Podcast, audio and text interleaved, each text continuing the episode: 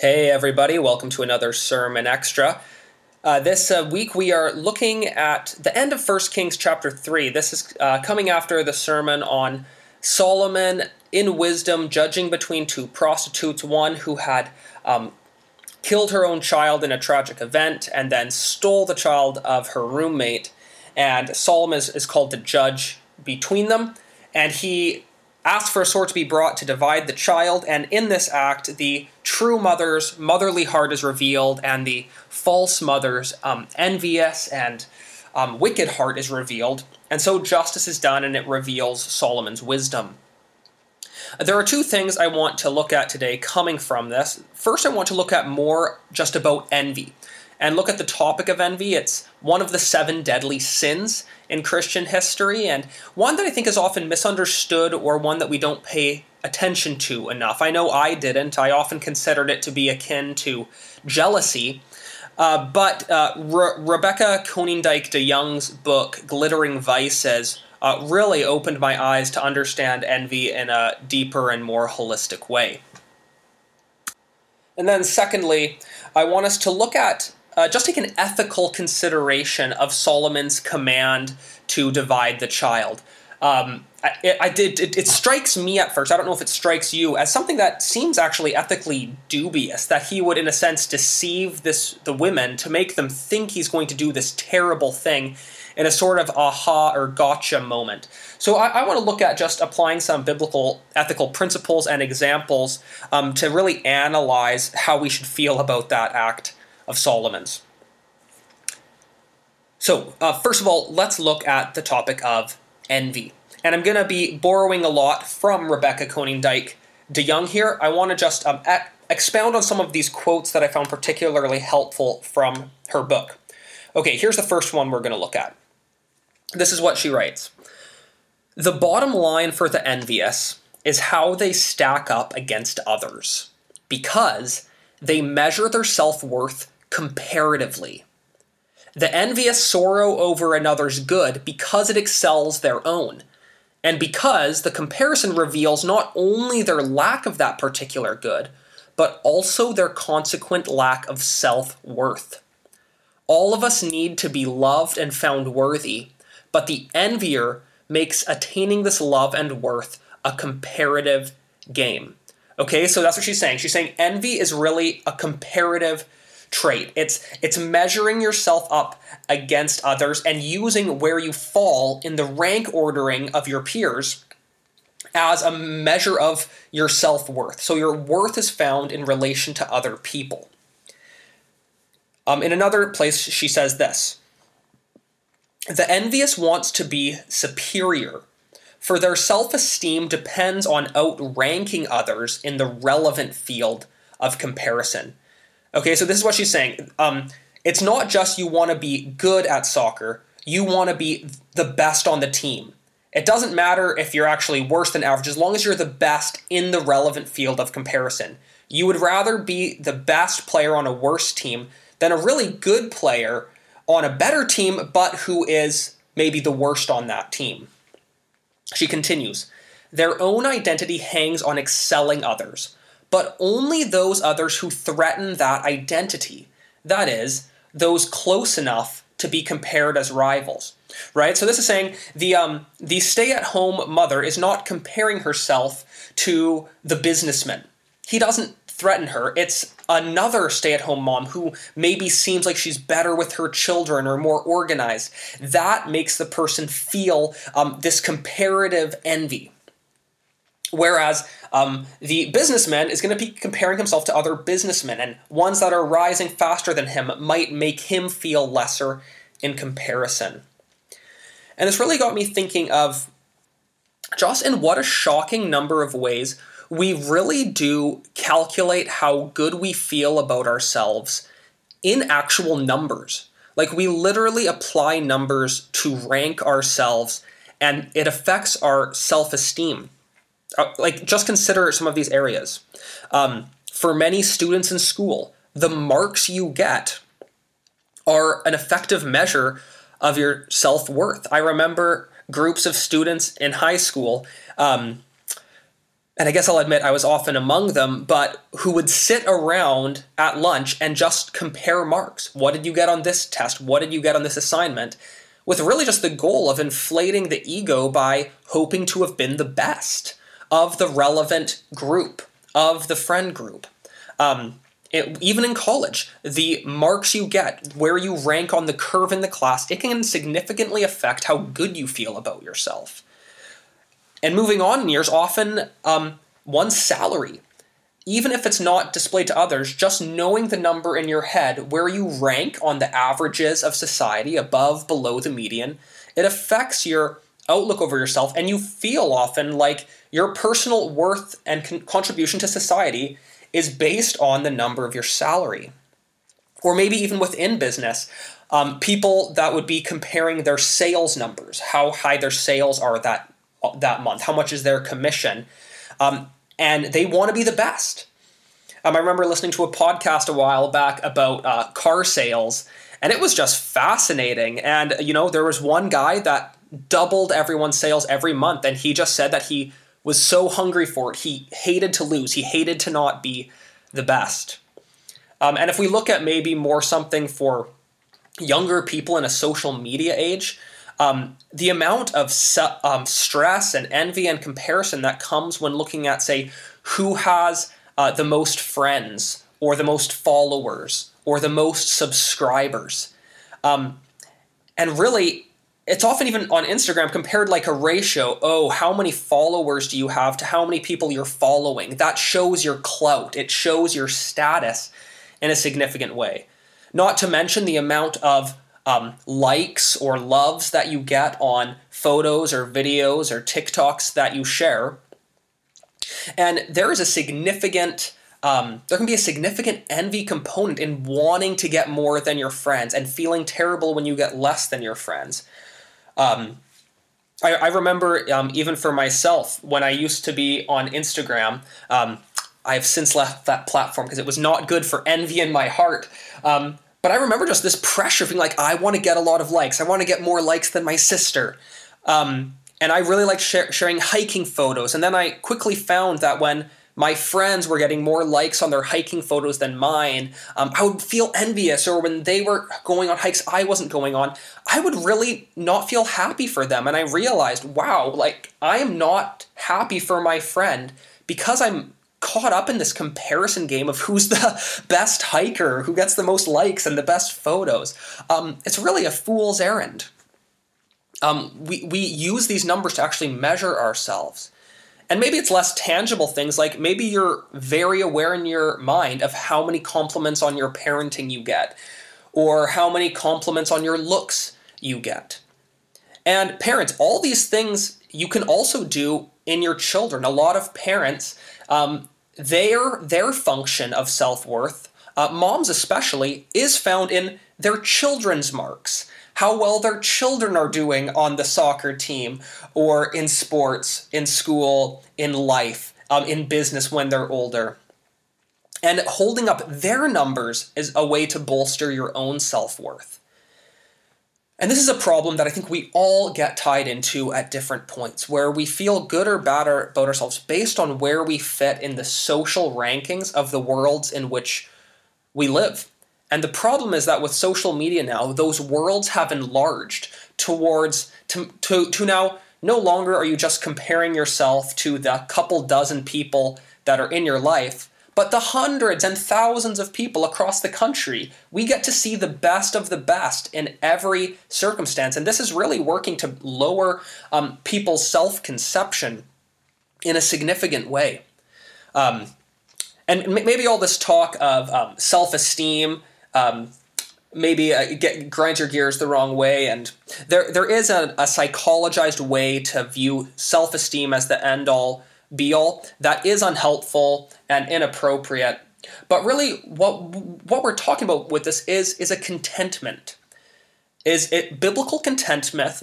Contentment is very similar to self esteem in that it is a, a contentment with who God has made you to be, a an acceptance and actually a delighting in who God has created you to be, in the giftings He's given you, in the life circumstances He's allowed you to walk through, and really just a recognition that what God does is good and his ways in your life have been good and you can be at peace with who you are.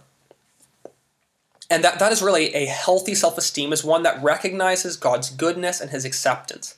And that really is the cure for envy, is really seeing ourselves in God's eyes and not comparing ourselves in the world.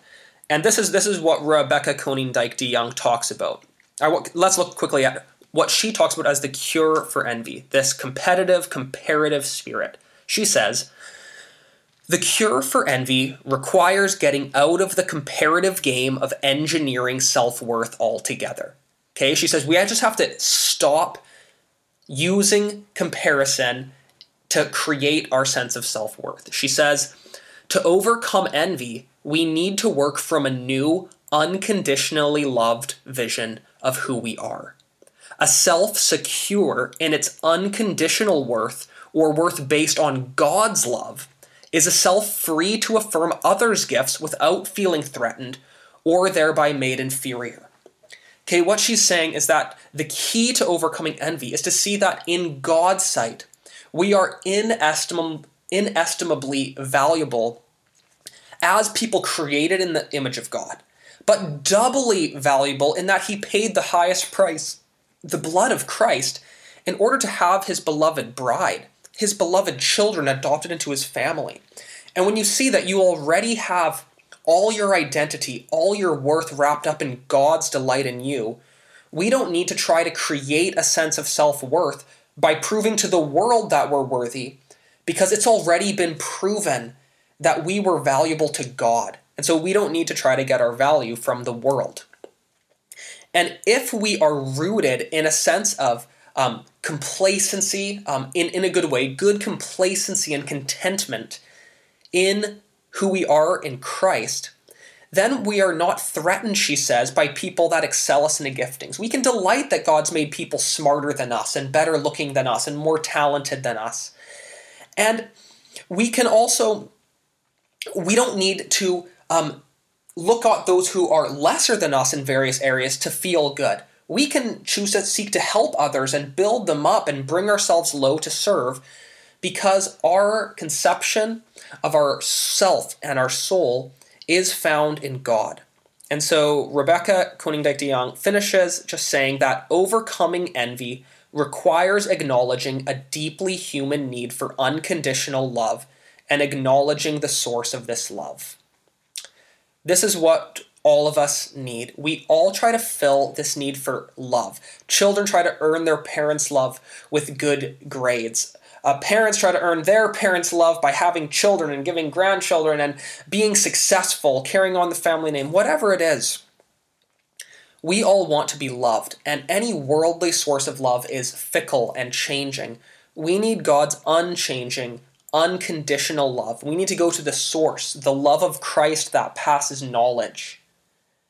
That love of Christ that is it's so high, deep, wide that we can't get to the end of it. And if we were constantly looking every day for the Lord's loving approval, we would find so much more of it than when we spend the day looking for the approval of man. As Paul says in Galatians 1 6, if I were still trying to please man, I wouldn't be a servant of Christ Jesus. Or sorry, I think Galatians 1 10. 6 or 10. Take, you can take a look. Anyways, we all have this envy in our heart, and we really need to be aware in ourselves of where are we comparing ourselves? Where do we feel um, a bit of disgust that someone has succeeded when we didn't, or someone got married when we're we're not married yet, or someone's had kids before we've had kids, or someone got a better mark than me on the test, or someone got a raise and I didn't. All these things. Learn to put them aside and just delight ourselves in the Lord. Envy. Okay, secondly, I want to look at uh, Solomon's actions in this court case, where he says in verse 25, And the king said, Divide the living child in two and give half to the one and half to the other. Okay, and the question I asked at the beginning is Is this ethical? He's giving a command that he has no intention of um, bringing to pass. He's not going to cut the child in half. That would be a terrible sin. And so, why would he almost fake that he's going to do a terrible act in face of an allegedly terrible act. and use this to induce sort of a revealing of the heart. Okay, so what, what this what we're actually looking at here is whether it's ethical to use methods of deception for inducing a conf- confession. Uh, I did a little bit of research on this, um, and in even American law, it's actually allowed to have certain levels of deception in interrogations when a suspected criminal um, is seeking to be brought to justice. And there are certain things that are allowed and certain things that are not allowed. And there's been court cases about this. Um, and so a couple things would be that it's been considered allowable for interrogators to tell a suspect something like, oh, well, we actually have um, DNA evidence that was found at the site. And then the person might be thinking, oh, well, I know I did it. They have DNA evidence. That's not going to lie. So, okay, I'll admit it. Yes, I did it. And then they confess, and the case can move forward. They're, they're allowed to deceive in that sort of way. They're not allowed to deceive in things like um, telling a, a suspect um, lying about what rights they have, right? Uh, you have the right to remain silent, the right to a lawyer. They aren't allowed to lie and say, for instance, you don't have the right to a lawyer, that sort of thing. So even in our culture, we acknowledge that there are certain types of deception in very extreme cases that are allowable. And I know this isn't a biblical argument, but I just want us to see that we sort of intuitively understand this principle. And this is an issue where there are life and death circumstances, um, extreme circumstances that are of significant consequence, right? Crime, murder, these sorts of things. And it's deception in a serious scenario such that we could think of it as a battle. Uh, there are scenarios of crime and criminality that can almost be thought of as a warlike or battle like scenario. And God does explicitly seem to approve in Scripture deception in battle. A prime text here is Joshua 8, where the Israelites are going to fight against Ai. And the, the Lord reveals a plan to Joshua that is going to use deception. The army is going to feign losing the battle and retreating in order to make the enemy think that they are running away. And then, as they run away and the enemy pursues them, an ambush pops up and goes and burns the city. Then the fleeing people turn around. It's a move very intended to deceive the opponents, but it's in a battle, it's in a serious area. And that is where I think this act of Solomon falls. Um, this is a matter of a child being kidnapped and getting to the truth, fighting this lie of a false mother stealing a child, I think elicits a need for some sort of deceptive extreme, as if Solomon was engaged in battle against this criminal. It's a good versus evil scenario, and I think to deceive her is not immoral in this sense, but actually to accomplish um, the the uh, to accomplish justice in this scenario. So, therefore, I, I do think that this act of Solomon is justified. And also note that this actually isn't technically a lie. Uh, Solomon here gives a command. He says, Divide the living child in two and give half to the one and half to the other. An imperative can't be true or false. Y- you can't say, Divide the living child in two. Is that true or false? Well, it's true that he said it um, it's not making a statement about reality. And just as truly as Solomon could say, divide the child, he could say, do not divide the child. Um, that actually isn't a lying scenario. Uh, but just to further complicate things, and maybe leaving Solomon aside for a sec, uh, there is often distinction in moral theology between deception and lying. So theologians like Wayne Grudem, for instance, would allow that as in the cases and examples I gave, there might be a time to deceive someone. Um, he Wayne Grudem argues that there's nothing at all wrong with leaving the lights on in the house when you're out in order to make criminal think a criminal think that you're home when you're not. But that speaking words that you know are false as if they were true, he puts that in a different category than deception. He he thinks that lying is a particular um, word-based sin that is um, a different different categorically than deception. And whether lying is ever permissible has been a, deba- a debatable topic in the history of Reformed theology. Um, throughout most of church history, it was considered that lying was always wrong, no matter what. Uh, this was the position of Augustine, uh, similar to that of Wayne Grudem. And so people would then bring up seemingly scriptural counterexamples, such that the Hebrew midwives um, at the beginning of Exodus, they save the Hebrew children from being thrown into the river by lying to the king and saying that the Hebrew women just were so strong that they gave birth before the midwives could get there. Therefore, the midwives couldn't kill the children. And God uh, praises the midwives. And so it looks like God is approving what they did. But people would argue that, well, God's approving their, their intention and what it accomplished, but not the actual means. Uh, people argue that the lie itself is not praised by God. Another example is given of Rahab, who told the guards that the spies had left and gone a certain direction when the spies were clearly in her house. And Rahab is praised for this act in Scripture. But again, it's mentioned that no, it was her intention and the outcome that was praised and not the lie itself.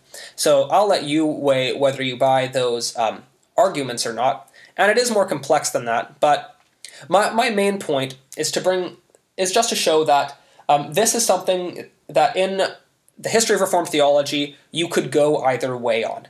Um, both are acceptable per- positions. And for those that, that do accept that there is a time where it is right to lie, um, it is usually only in extreme cases, such as this case with Solomon, and probably not something most of us would ever come across in our life. And there's further complicating factors to say what is lying versus what is um, joking or kidding or mutually acknowledged um, exchanges, whether in games or about uh, Christmas presents, what what have you. Um, it's, it's a complicated topic when you actually start getting into, into the semantics and the definitions. But um, my main point just being, I think Solomon is not wrong in this case in what he did. And if you want to go um, study up this issue, um, read a systematic theology or a moral theology, a book of ethics that talks particularly about the ninth commandment. Um, or you could try to find the stuff on Augustine. Uh, per, perhaps I'll link it. We'll see. No guarantees.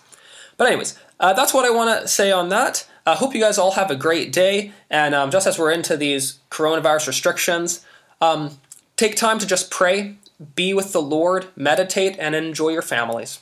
Take care.